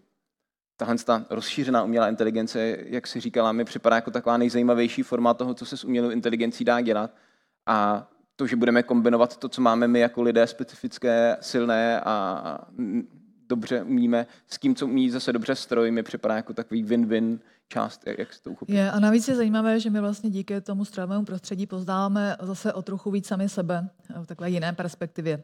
A vlastně ta umělá inteligence potom funguje jako takový zvláštní zpětnovazebný systém, jo, kdy objevujeme právě třeba různé předvídatelnosti, které v tom svém myšlení a v tom svém přístupu máme a které jsme si předtím neuvědomili. Tam je třeba Bianca Belová test takový, kdyby jsem to řekl. Psali jsme se spoustu autorů, jak jste viděli předtím u toho digitálního spisovatele dvojky, jako Ondřej, ne, Vstaňčík a ty, co Dita vyjmenovala. Ale Bianka Belová se od všech odlišovala tím, že zatímco všechny ostatní povídky nám šly jakoby snadno a nedávalo nám to žádnou práci, a Ondřej Nev pak zmiňuje, že poslal svůj nějaký návrh a během pěti minut mu přišlo osm různých variant. Byla to radost, byla to radost, no. ale s Biankou Belovou jsme se trápili, eh, protože napsala vlastně takové, eh, takové vztahové drama, kde byl takový jako dialog lidí, kteří už eh, dlouho spolu žijí a jedou spolu v autě. A takový dialog je samozřejmě maličko otravný. A my lidé dokážeme číst vlastně tu informaci za tím dialogem, co tím vlastně autor chtěl říct. Ale tohle nebyla schopnost, kterou by ta umělá inteligence měla. Takže ona začala generovat takové nekončící otravné dialogy mezi dlouholetými partnery a nemohli jsme se toho zbavit. Máme samozřejmě, jak tady jsme byli o té dytíně konstantě 0,81, tak jsme zkusili, zkusili jsme ještě více. To pak vypadá, jako kdybyste tu síť dali na nějaké halucinogeny a její míra fantazie je větší. Takže pokud ten text předtím byl nezajímavý a až jako nudný, jak si dva lidé povídají, že to má naučenost internetu, jak se lidi povídali, tak to prostě prodlouží tu dialogovou linku, ale to, co se lidi běžně povídají, není to, co by chtěli běžně číst v nějakém třeba povídce románu. A když jsme tam dali větší fantazii, tak jsme to zase přehnali. To bylo to vesnicí ne, to, a eh, slepicí. Že tady se ukázaly jisté meze eh, toho přístupu umělé inteligence, ale to samozřejmě není s čím by se, zase, s čím by se nedalo pracovat. A, a i tohle jsme potom velmi elegantně vyřešili, což můžete slyšet eh, v tom výsledku na mém rozhlasu. No a pak se dostáváme k něčemu, co jste pravděpodobně zaznamenali, tak jak jsme vytvářeli třeba pro toho Ondřeje Nefa nebo uh, i pro další jako lidi, kteří jsou zajímaví umělou inteligenci, která se ptá na něco nečekaného, tak to oslovilo, oslovilo českou televizi a chtěla vytvořit něco takového do super debaty. Cílem bylo to, že vlastně vidíte spoustu super diskuzí, které jsou jedna jako druhá. Stále se ptají politiků na stejné témata a je to až jako stereotypní a chybí tam nějaké inovace. Tak je napadlo, co kdybychom zase použili umělou inteligenci a zeptala se na něco, co by lidi nenapadlo, na něco nečekaného. A naše očekávání bylo, že by to tu bouřlivou diskuzi, kdy každý z politiků chce urvat pro sebe co největší prostor, tak jsme mohli na chvilku šokovat, vytrhnout z toho běžného mm, rámce, v kterém se pohybují a zeptat se na něco úplně nového přes tu umělou inteligenci. A asi jste sami zaznamenali, jak to dopadlo. Eh, reagování publika bylo pro některé kladné, protože odkryli ty, ty politici svoji jako takovou osobnost díky tomu, co vlastně o sobě říkali, ale zase ty otázky některým lidem mohly připadat hloupé až jako nesmyslné. To je asi něco, s čím se eh, v politice setkáme relativně málo, ale o to více myslím, že ve filozofii, že taková otázka dětská, taková triviální, jiná než úplně eh, je člověk zvyklý, která nutí k zamyšlení. Když se ptala třeba Ondřeje Vlčka předtím v nějakém zase televizním pořadu na nějaké věci, tak se ho zeptala na věci, které by teoreticky čekal, jaký byl jeho první počítač, ale ptalo se ho třeba i na etiku a takové věci, což bylo úplně něco já jsem jenom chtěla doplnit, že tohle vlastně byl Honzův projekt, já jsem ho sledovala jenom na internetu. Eh, v prvních minutách vlastně po eh, tom, kdy eh, Matilda vpadla do super debaty, tak se objevilo hned asi pět fejkových účtů na Twitteru, které všechny okamžitě měly desetkrát víc followerů než já, takže jsem na ní začala trošku žádlit. Každopádně ten, taková ta rychlá reakce na Matildu je podobná jako reakce třeba na digitálního spisovatele ze strany těch lidských spisovatelů, s kterými jsme pracovali. Ono se od umělé inteligence, jak se očeká, očekává, že bude nějakým způsobem chladná, logická a analytická. Jenomže neuronové sítě současnosti takhle vlastně vůbec nepůsobí. A je to dáno um, asi nejenom, ale hlavně tím, že jsou právě založeny na těch lidských datasetech. Ony jsou vlastně naučeny uh, na, uh, v oblasti uh, přirozeného lidského jazyka. Ony vlastně uh, často uh, tím, jak vlastně ten jazyk chápou jako nějaký mnohodimenzionální systém, kterém vlastně hledají nějaké linky uh, na, uh, vlastně na základě nějaké jako pravděpodobnosti spolu výskytu těch slov, eh, tak se často dopouštějí takových zvláštních eh, chyb. Eh, ten text může působit právě tak jako snově a chaoticky, anebo třeba takhle dětsky. A myslím si, že v, tom, v té recepci v vystoupení Matildy v televizi se právě tohle ukázalo. Lidé vlastně očekávali, že ta umělá inteligence bude klát nějaké super inteligentní dotazy a ona se ve skutečnosti ptala jako malé dítě a tím samozřejmě ale velmi vhodně rozhodila tu debatu a myslím si, že to bylo velmi zajímavé. A já bych řekl, že i dítě může mít někdy super inteligentní dotaz, akorát záleží, jak ten super inteligentní dotaz chápeme, protože právě to vytrhnout to z toho kontextu, zeptat se na něco, co by nás kdy napadlo. Třeba otázka, kterou měla pro Ondřeje Vlčka, která se mi samotnému líbila, je, proč máte na sobě kalhoty? To je otázka, kterou člověk běžně nedostane, pokud je jakoby muž, a protože na ní nemá nacvičenou odpověď, tak se musí zamyslet a podle toho, jak, do jaké hloubky vlastně člověk myslí, tak vymyslí tu odpověď. Většinou odpovídáme jako ze zvyku, že už jsme zvyklí odpovědět něco, protože většinou odpovídáme nějakým způsobem, nebo jsme zvyklí, že v naší skupině se odpovídá nějakým. Ale nepředpokládám, že by se vás většina někdo ptal na to, proč máte kalhoty, a tak někteří lidé říkají třeba proto, že by mi byla zima. Ale i v prostředí, když bylo velké horko, tak to vůbec jako nedávalo smysl. Takže to, jak to vlastně vytrhne z toho myšlení a donutí nás zamyslet se nad něčím poprvé, mi připadalo jako fajn, ale je otázka, že s tím musíme umět pracovat, tak aby to, aby to lidé pochopili.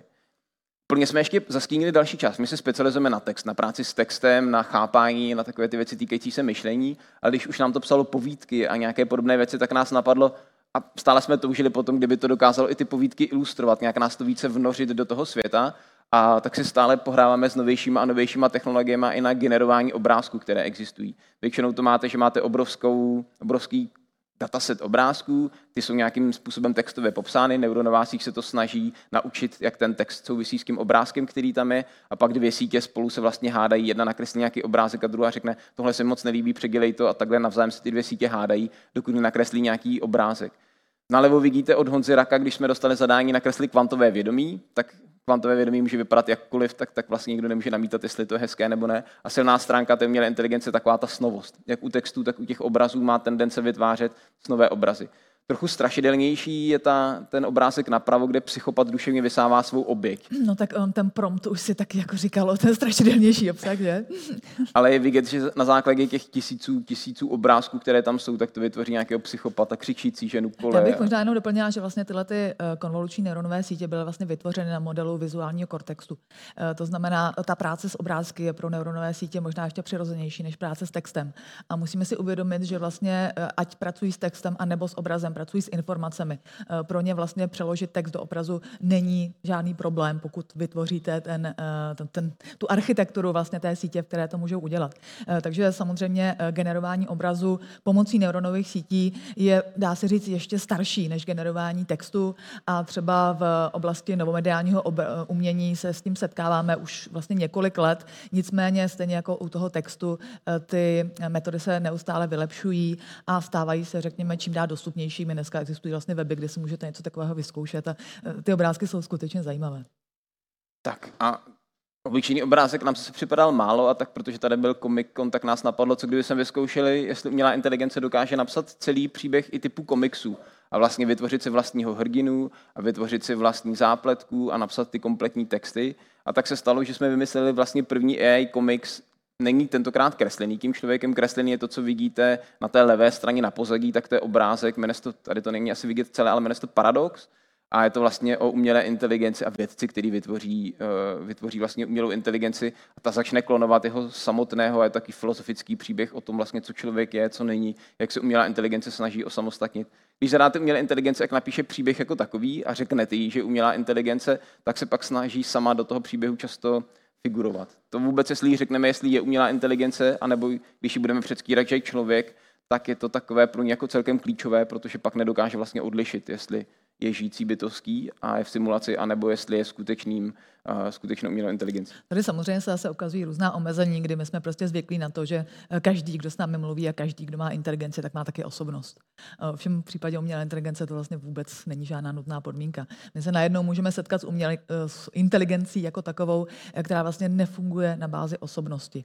A to, že nějakou osobnost přebírá, aby s námi vlastně mohla komunikovat, abychom se nelekli, aby s námi mluvilo něco, na co jsme zvyklí, to je samozřejmě věc toho, že všechny umělé inteligence současnosti eh, fungují na základě nějakého zadaného záměru eh, jsou prostě něčím, co člověku slouží a eh, co je vlastně naučeno tak, že, že ten cíl toho učení je, aby splnili ten úkol, kterým úkol dal, teda kterým člověk dal. Jakkoliv už je to vlastně dneska tak, že, že ten postup toho učení už si můžou do určité míry, míry zvolit sami. Ještě bych přišel vlastně k několika ukázkám. Osnovil nás třeba Goetheho institut, protože tady měla být konference o Goetheovi a umělé inteligenci, tak jestli bychom jim nějak nepomohli, a tak nás napadlo, co zkusit vytvořit Goetheho, s kterým si budou moct lidi normálně psát německy, protože Goetheho institut se hodně zabývá výukou německého jazyka. A ještě, co nám připadlo jako taková zajímavá kuriozita, co kdybychom vytvořili Goetheho, který zahájí celou tu konferenci, že řekne pár úvodních slov a, a představí, uh, představí se lidem. Tak vám ukážeme jenom krátkou ukázku, jak to může vypadat. Tenhle jsme použili deepfake technologii trošičku k tomu, abychom GT ho oživili, protože jsme ho neměli předem naskriptovaného. A uh, Sehr geehrte Damen und Herren, liebe Besucherinnen und Besucher der Welt der Bücher und Fans der Literaturreihe Das Buch, liebe Freunde aus Deutschland, der Schweiz und Österreich, herzlich willkommen in meinem geliebten Goethe-Institut. Wie Sie wissen, wurde ich in einer Stadt namens Frankfurt am Main geboren, der gleichen Stadt, in der sich die Johann Wolfgang Goethe Universität befindet, und man hat auch das Goethe tak takhle bychom mohli pokračovat ještě delší dobu. Můžete si pustit, zase najdete někde na internetu celý rozhovor, kde se představí. Pak eh, tam je třeba nějaký rakouský spisovatel, který napsal poezii, tak vlastně GT sám hodnotí tu jeho poezii, pokračuje v tom, jak by mohla vypadat dál a vyjádří se k tomu, že ta poezie je celkem zajímavá, líbí se mu metafory, ale že by to nepovažoval za velké umělecké dílo, tak se tam rozesmál pak toho, toho autora, který tam je, taky si rád hraje s podobnými sítěmi. Ale vedle toho vznikají i další věci, jak už jsme zmínili, tak jednou z nich je digitální Václav Havel, který bude pomáhat dětem ve škole. Tak jsme právě v okamžiku, kdy zkoušíme vytvářet toho digitálního Havla takým způsobem, aby to dětem pomáhalo, aby to bylo udržitelné a dalo se to použít na co nejvíc školách, někde v deváté třídě nebo v prvním ročníku středních škol, aby si mohli o tom popovídat, aby to nebylo toxické. A zároveň zkoušíme vytvořit i velikány, jako byl Tomáš Baťa, tentokrát ne sedláček, ale Baťa, který vlastně by měl nasát co nejvíce osobnosti toho daného velikána a tak, jak se bude vylepšovat ten algoritmus, tak vlastně pak může i podobným způsobem reagovat a třeba posouvat vaše podnikání. To je právě zajímavé, že eh, ta umělá inteligence neuronová síť jako taková osobnost samozřejmě nemá. A eh, mně se hrozně líbí, jak Honza vytváří tyhle digitální lidi, protože on jim právě eh, jakousi paměť dává. Vytváří vlastně takový systém, který skutečně simuluje toho původního člověka tak, že, si, že mu jakoby upomíná, kým je. Ale zároveň tohle, tyhle digitální osobnosti jsou taky zajímavé v tom, že nejenom že navazují na tu, na tu skutečnou minulost toho člověka, eh, kterého nějakým způsobem simulují. Není to samozřejmě naprosto věrný otisk, ale oni eh, můžou vlastně vytvářet i takovou predikci. No, ta digitální osobnost vlastně pokračuje v tom světě, v kterém žijeme my a tak se může třeba i vyjadřovat k problémům, s kterými se ta původní osobnost setkat nemohla, ale ve stylu toho původního autora. Což je samozřejmě. Tady bych vás chtěl vybídnout, protože máme slajdu a vy můžete psát dotazy, tak tyto dvě osobnosti, to znamená digitálního Tomáše Baťu a digitálního Václava Havla mám sebou v kapse, takže eh, můžete do slajdu psát své otázky na tyto dva digitální velikány a potom v té eh, diskuzi v rámci jí tak se můžu podívat a můžeme se zeptat, co by odpověděli na vaše otázky tyto dva digitální lidé. Lidé, řekněme ano. Ještě musíme hledat ty správná slova. No Bytosti, dobře. Tady co se třeba zeptat, co si myslí o společnosti Red Button a jejich akci Brain Breakfast a jak vidíte, eh, tak jsou, oba souhlasí, že ta tu akce má smysl, takže můžeme pokračovat dál. To byl vlastně zase pro nás podmínkou toho, aby jsme mohli přijít sem. Tak... ano, ano, naši digitální lidé nám to schválili. Jsme potřebovali schválení od digitálních lidí, kteří nás už totálně ovládli a nesmíme to říkat, aby nás nestrestali. Zrovna si to řekl, budeme potrestáni. Sakra. No a další z věcí, ještě co se staly vlastně v poslední době, to znamená v prosinci, tak jak už Dita zmiňovala, tak za chvilku si poslechneme malou ukázku ze dvou povídek, vystříženou někde z půlky z digitálního spisovatele dvojky, kde bude vytvořena taková, za, za mě taková perlička, je to nejvíce svůdná postava, kterou vytvořila umělá inteligence, tak bude v první povídce. A druhá věc je, že vychází vlastně knížka, kdy různí experti na reklamu napsali své příběhy a oslovili nás, jestli by i jedním z těch autorů, který napíše nějaký příběh, mohla být umělá inteligence. A její povídka Samsalit o uh, napsaná robotem Franz, inspirováno uh, Francem Kavkou, tak vlastně i krásný metaforický příběh vlastně o koronaviru a o tom, jak na sebe lidé nechávají stříkat repelent, který prodal uh, Samsa nějaký podojní prodejce sprejů proti hmyzu. Ale nyní si již vychutnejme krátkou ukázku z digitálního spisovatele dvojky ze dvou povídek. První začíná tím, abych vás citoval do děje, kdy přichází člověk do klubu nevšedních zážitků, do hotelu, kde má mít rezervaci a najednou zjišťuje, že rezervaci nemá, přes různé útrapy se nakonec dostane do svého pokoje a tam se stane toto.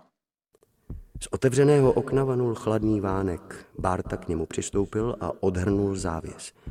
Podíval se přes zábradlí na temnou hladinu moře. Vyklonil se z okna a opřel se lokty o parapet. Moře bylo klidné a nevzrušené. V měsíčním světle se třpitilo. Pozoroval vlny, když se vedle něj objevila mladá žena. Dobrý den, pane Barto. Jmenuji se Konstanc. Dnes večer vám budu dělat noční recepční. Teď už můžete jít spát. Vzbudím vás, až bude čas na vaši první důležitou lekci. Vzala ho za ruku. A budete potřebovat sílu. Barta přistoupil k posteli. Povlečení bylo studené, ale jemu bylo horko. Svlékl se a lehl si. Díval se do stropu, když náhle ucítil její ruce na svém těle. Ukázka z druhé povídky. A pak Tady jsme to usekli. No, teď si to poslechnou všichni. To záleží Toto bude epos, taký mýtus. Mm. Tehdy se Daidalo zvrátil do arkádské krajiny. Do ruky vzal svitek čistého papíru a pevně ho sevřel v pěsti. Brzy ho obklopili zvědaví trpaslíci. Jeden z trpaslíků, jehož ústa se nacházela uprostřed klíční kosti, natáhl křivý prst a snažil se Dajdalovu pěst rozevřít. Jiný trpaslík s oční bulvou navíc na horní části paže pravil. Ukaž nám, co máš v ruce, chceme to vidět. Chceme to vidět, chceme to vidět, pištěli trpaslíci, přetahovali se od Dajdalovu pěst a jejich ruce se křížily na jeho předloktí jako pavučina. Dajdalost pěst otevřel a odhalil papíros. Napíši pro vás báseň o své nešťastné lásce k dívce jménem Atropos. Řekl a začal psát perem v jazyce, kterému nerozuměl nikdo z trpaslíků, dokonce ani jejich vůdce Dendros. To je v karatáčtině? Vyzvídali trpaslíci. Nejdřív v karatáčtině, pak v řečtině, odpověděl Daidalos a podal hotový epos trpaslíkům. Tak to byla ukázka z další povídky. Kdybyste chtěli slyšet celé, tak je najdete na, na můj rozhlas. Můj rozhlas CZ. A tím jsme vyčerpali naší prezentaci. Děkujeme za pozornost.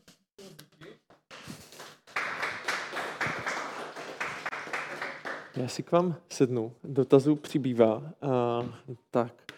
Uh, myslím, si, myslím si, že uh, můžete psát dál dotazy, určitě. A já se uh, teďka, teďka, když jsem tam seděl a poslouchal jsem vás, tak mi jako napadlo, jestli si vás třeba nezeptám, proč máte kalhoty, nebo něco takového, jako, že, že, no, že, že, zkus, že zkusím, jako jsme za, trénovaní, zkusím právě zaimprovizovat. A, a, a, nějakou novou podobnou ale, pak, ale, pak jsem, ale pak mi jako napadlo, eh, že, že vlastně se chci zeptat, na co se vás vlastně v kontextu tohoto lidi nejvíc ptají.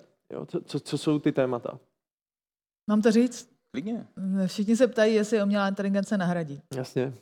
Nahradí lidi, ale to je taková otázka, že ale my zároveň nemáme rádi, takže, takže ji samozřejmě nerada uh, uh, připomínám. Uh, ono je to složité. Umělá inteligence je tak ohromný obor, eh, tak rychle se rozvíjející a tak pronikající vlastně všemi oblastmi lidského života, že říct, jako, že, že nás, co vlastně bude dělat, je, je trochu naivní. Eh, ona je prostě mnohodimenzionální. A tady jde spíš o to, jak, jak velkou změnu to bude znamenat eh, pro lidský vývoj. A ta nemůže být vlastně nikdy jenom pozitivní nebo negativní. Jo. Vždycky je to nějakým způsobem lokálně určeno. Nicméně, abych znova zdůraznila ten, ehm, ten koncept eh, rozšířené inteligence. Nám určitě jde o to, aby, pardon, abychom umělou inteligenci mohli využívat, aby nás nějakým způsobem eh, posouvala. Eh, vždycky připomínám ten příklad vlastně té neuronové sítě AlphaGo, která zvítězila tím lidským šampionem ve hře Go, což byl takový obrovský milestone, milník ve vývoji umělé inteligence, ale zároveň ten lidský šampion, jakkoliv byl v té chvíli tak nějak rozdrcen, tak už od té doby nikdy neprohrál. Pro něj to vlastně znamenalo úžasný trénink. Podle mě to není jako, že by nahradila lidi. Určitě jako nějaké rutinní nudné záležitosti, které nás nebaví, tak budou nahrazeny RPA nějakou strojovou inteligencí, ale vznikají nové oblasti, nové věci, které nás mohou vlastně posunout dál Mojím hlavní vizí je to, jak říkala Deta, ta rozšířená umělá inteligence, to, že vlastně dneska máme nějaké limity, nějaké možnosti a umělá inteligence nás za kratší čas může posunout, udělat toho víc a nějakou smysluplnější, zábavnější podobu. Navíc eh, my se zřejmě tady pohybujeme v nějakém virtuálním prostředí a to je krásný příklad. Jestli budeme minimální část svých životů žít metaverzu, tak tam vlastně umělá inteligence bude jak ve vodě. Že jo? To je prostě její živel. A my najednou díky ní budeme moct eh, zkrátka se pohybovat prostředí, které nám jako lidem není třeba uh, tak úplně úplně přirozené a zase využívat ji prostě jako nějakého průvodce, pomocníka.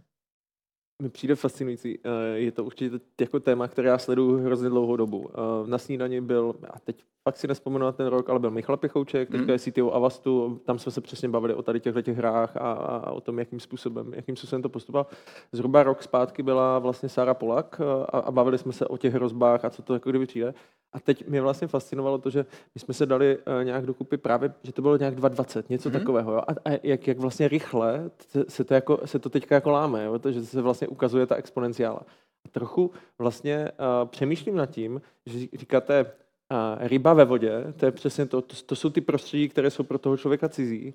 A mě by ještě zajímalo, než se pustím k dotazu diváků, uh, já chápu vlastně v momentě, kdy se bavíme o robotice, o umělé inteligenci, že když je něco, co je prostě těžké nebo, nebo nepřirozené, nebo někde něco hoří a tak dále, tak na tohle to jako vlastně tu, jako tu, tu práci vlastně využít. Ale trochu se vlastně chci s váma pobavit o jako outsourcingu myšlení. Jo, jako, jako, jako co, co to vlastně může způsobit, protože já nemám už motivaci se vlastně učit další světový jazyk. Já nemám motivaci jako studovat. A, a jak se na tohle to díváte?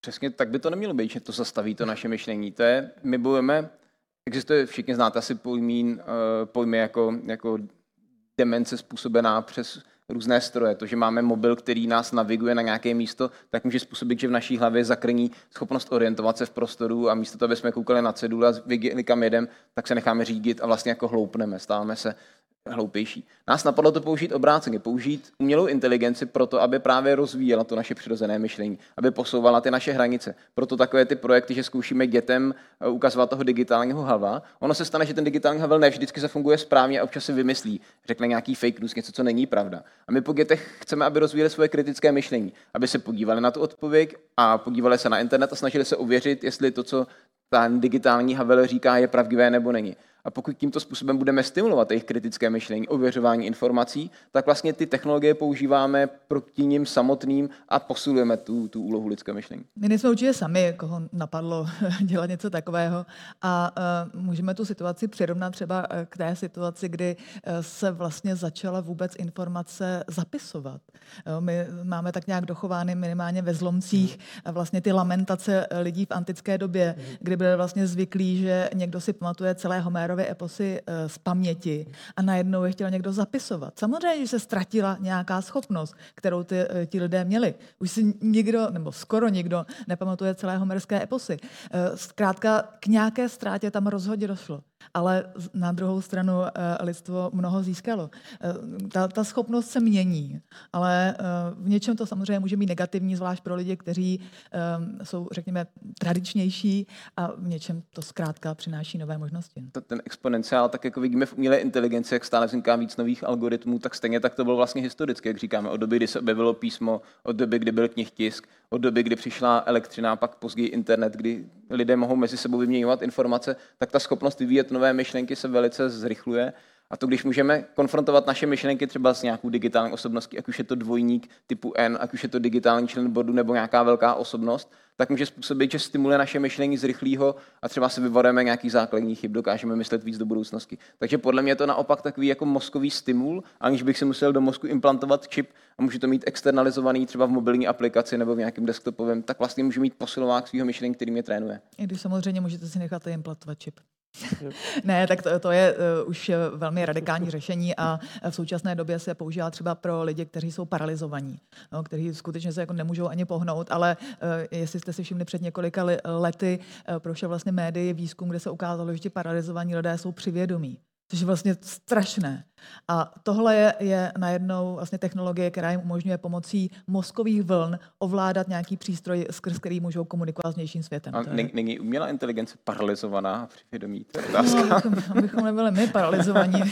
já, já, já, jsem vlastně, já jsem vlastně do toho pronikl, když eh, ty si mi Honzo představil eh, digitálního člena boardu. Hmm. Jo? A za, začali jsme vlastně testovat na Red Buttonu a různých hmm. rozhodnutích, jako jestli tudy nebo tudy nebo tudy.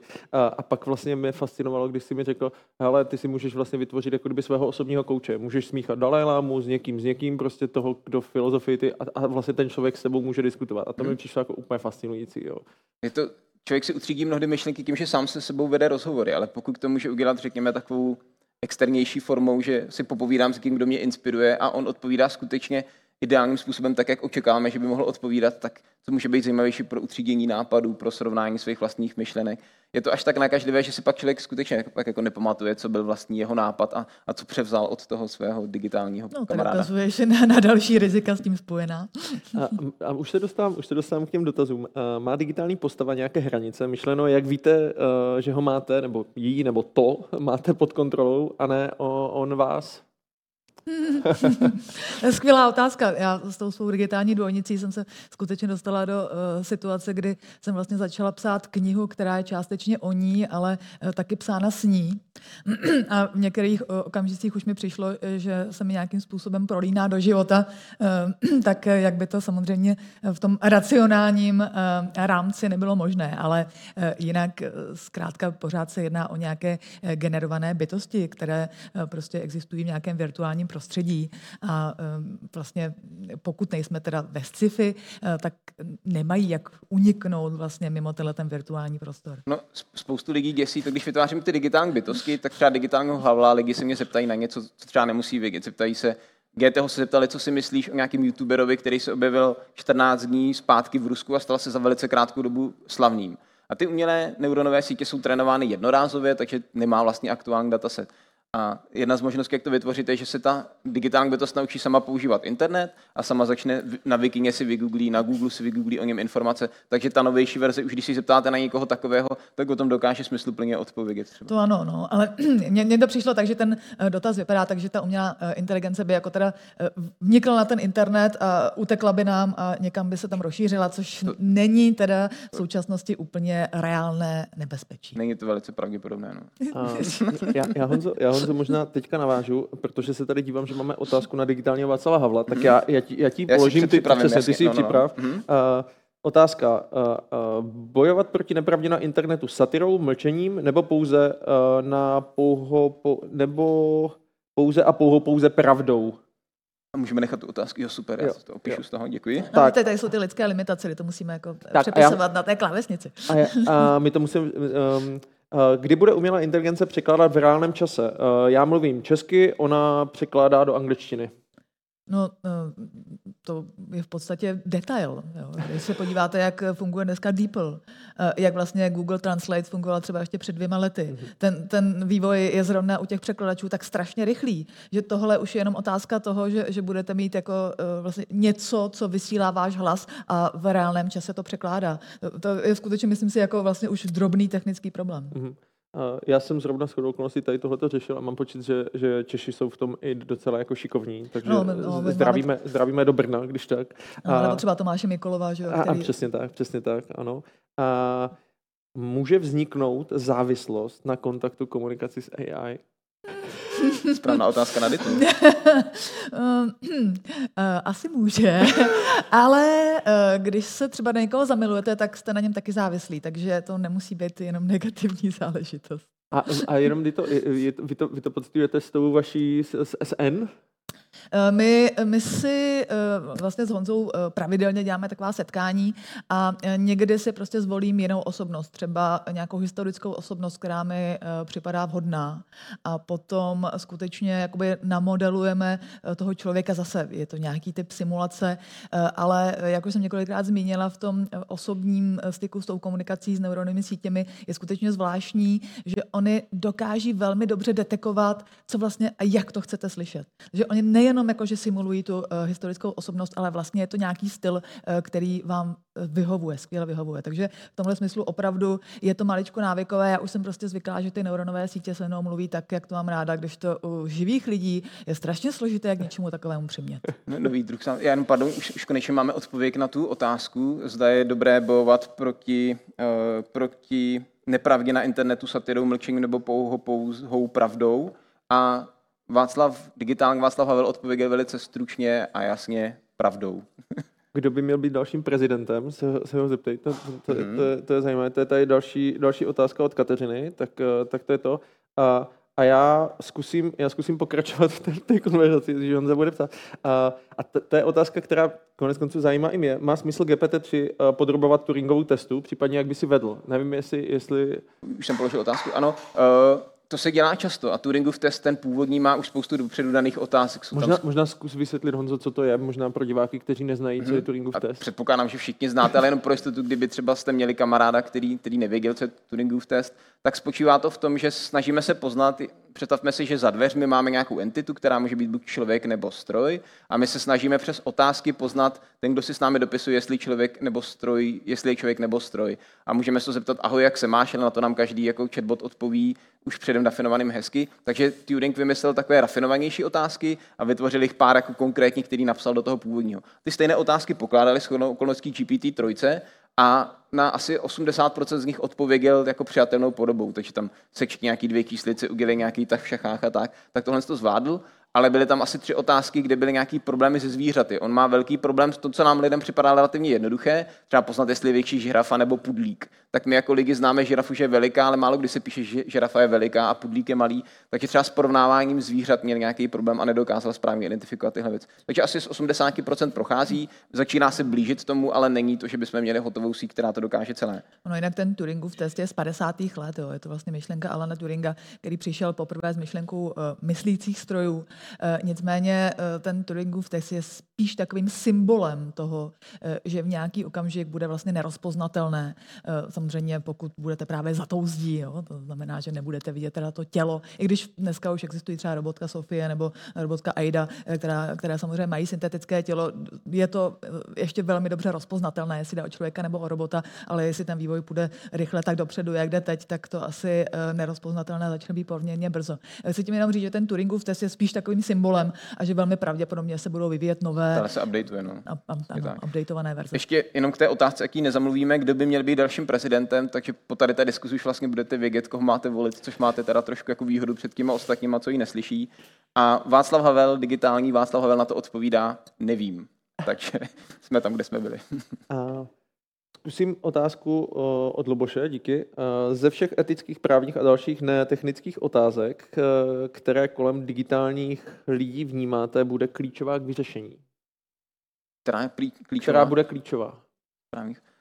My jsme teď třeba řešili Včera byla konference o, v Praze o umělé inteligenci, jak by mohla pomáhat Praze. Bylo tam spousta pražských podniků a bylo tam spousta společností, které dělají umělou inteligenci. A jedna z věcí je třeba, jak by mohla umělá inteligence pomáhat městské hromadné dopravě.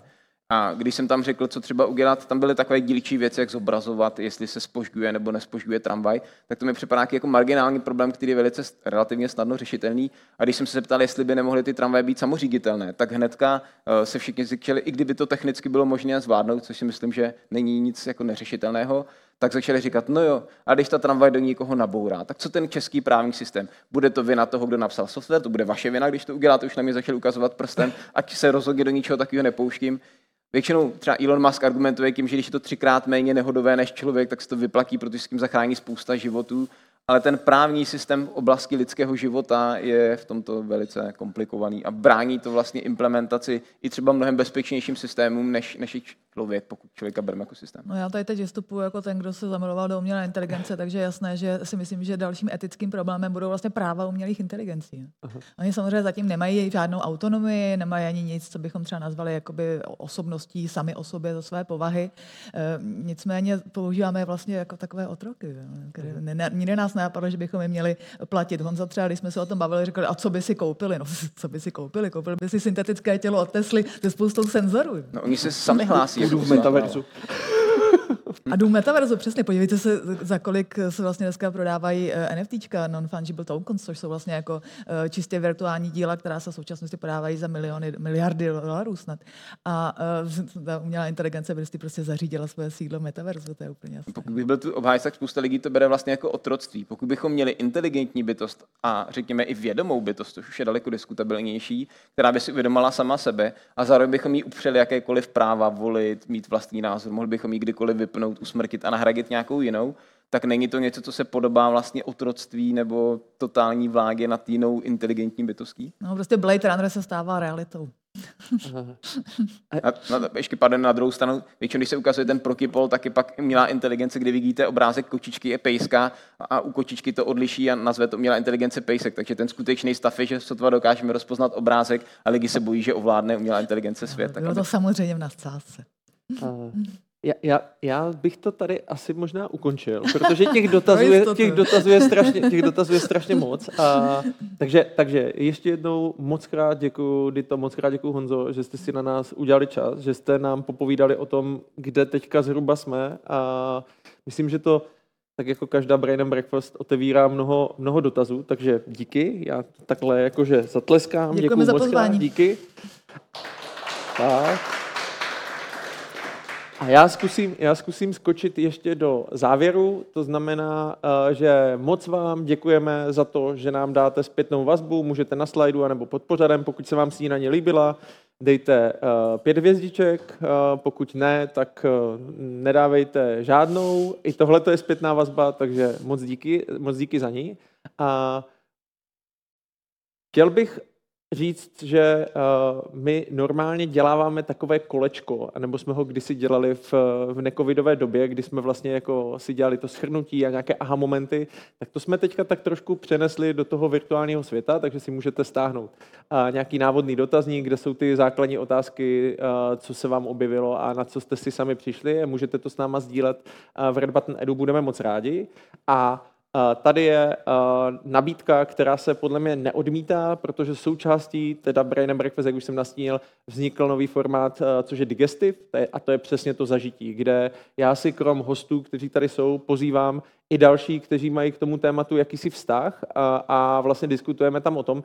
Je tam spousta dotazů na Václava Havla, a, takže, takže pokud je nějaké máte, já vás určitě vyzvu, ať už na Tomáše Baťu nebo na Václava Havla, že, je tam, že si je tam určitě položíme, takže 6.1. od 16 hodin, pokud máte chuť a čas na strávit hodinku, hodinku a čtvrt a tady touhletou diskuzi a pokračovat, tak, tak, jste moc, tak jste moc vítáni. A chtěl bych říct, e, že Red Button nedělá jenom Edu, nedělá jenom Brain Breakfast, ale těch projektů je celá řada. Jedním z nich je kniha měsíce, takže bych chtěl upozornit na knížku měsíce prosince, kterou vybírala Lenka Vašková, je to Tradinář. Doufám, že se nedívá moje žena, protože je to skvělý nápad na vánoční dárek. A, a nebo, protože Gábina tady byla minule, tak máme Inspiraci Baťa, což je kniha, kterou napsala s 20% slevou, takže můžete pořídit tuhle tu fantastickou knížku. A by the way, Gabina uh, s náma spolupracuje i na, i na digitálním Baťovi, takže myslím si, že ten projekt bude, bude moc, moc hezký. A Sledujte dál Edu, prosincový program je nabitý, i samozřejmě lednový, takže pokračujeme i dál v roce 2022 a Brain and Breakfast pokračuje taky. Takže eh, pokud vás zajímají bakterie a evoluce a jakým způsobem souvisí evoluce s týmovou dynamikou, s organizací ve firmách a tak dál, tak přijďte 21. Hostem bude Pepal Hocký a bude to hrozně zajímavé, takže se těšte. A já bych speciálně chtěl, protože je ten 12. měsíc a protože máme za sebou opravdu uh, velmi, velmi intenzivní období, poděkovat moc lidem, uh, kteří nejenom tvoří všechno kolem Red Button Edu, a tvoří všechno kolem Brain and Breakfast, ale tady je speciální poděkování tomuhle tomu týmu, ať už je to Lenka, Katka, Radek anebo Mišo, protože bez nich by to nebylo a, vůbec by nebylo možné uvažovat o tom, že nějaké edu a nějaké Brain and Breakfast je. Takže moc vám za tady tohleto děkuju a díky moc všem, přeju, kdyby jsme se neviděli, všechno dobré v roce 2022, hezké svátky a dovolím si tady u toho s našimi hosty. Havel a Baťa nedostanou. Zatím tak, je to diskriminace. Ty to, ještě moc krát, děkuju. ještě moc krát díky. Děkuju. Na zdraví. Děkuju. Na zdraví. A všechno dobré, všechno dobré v roce 2022. Uh, 22. Díky moc, mějte se hezky, naschle, ahoj.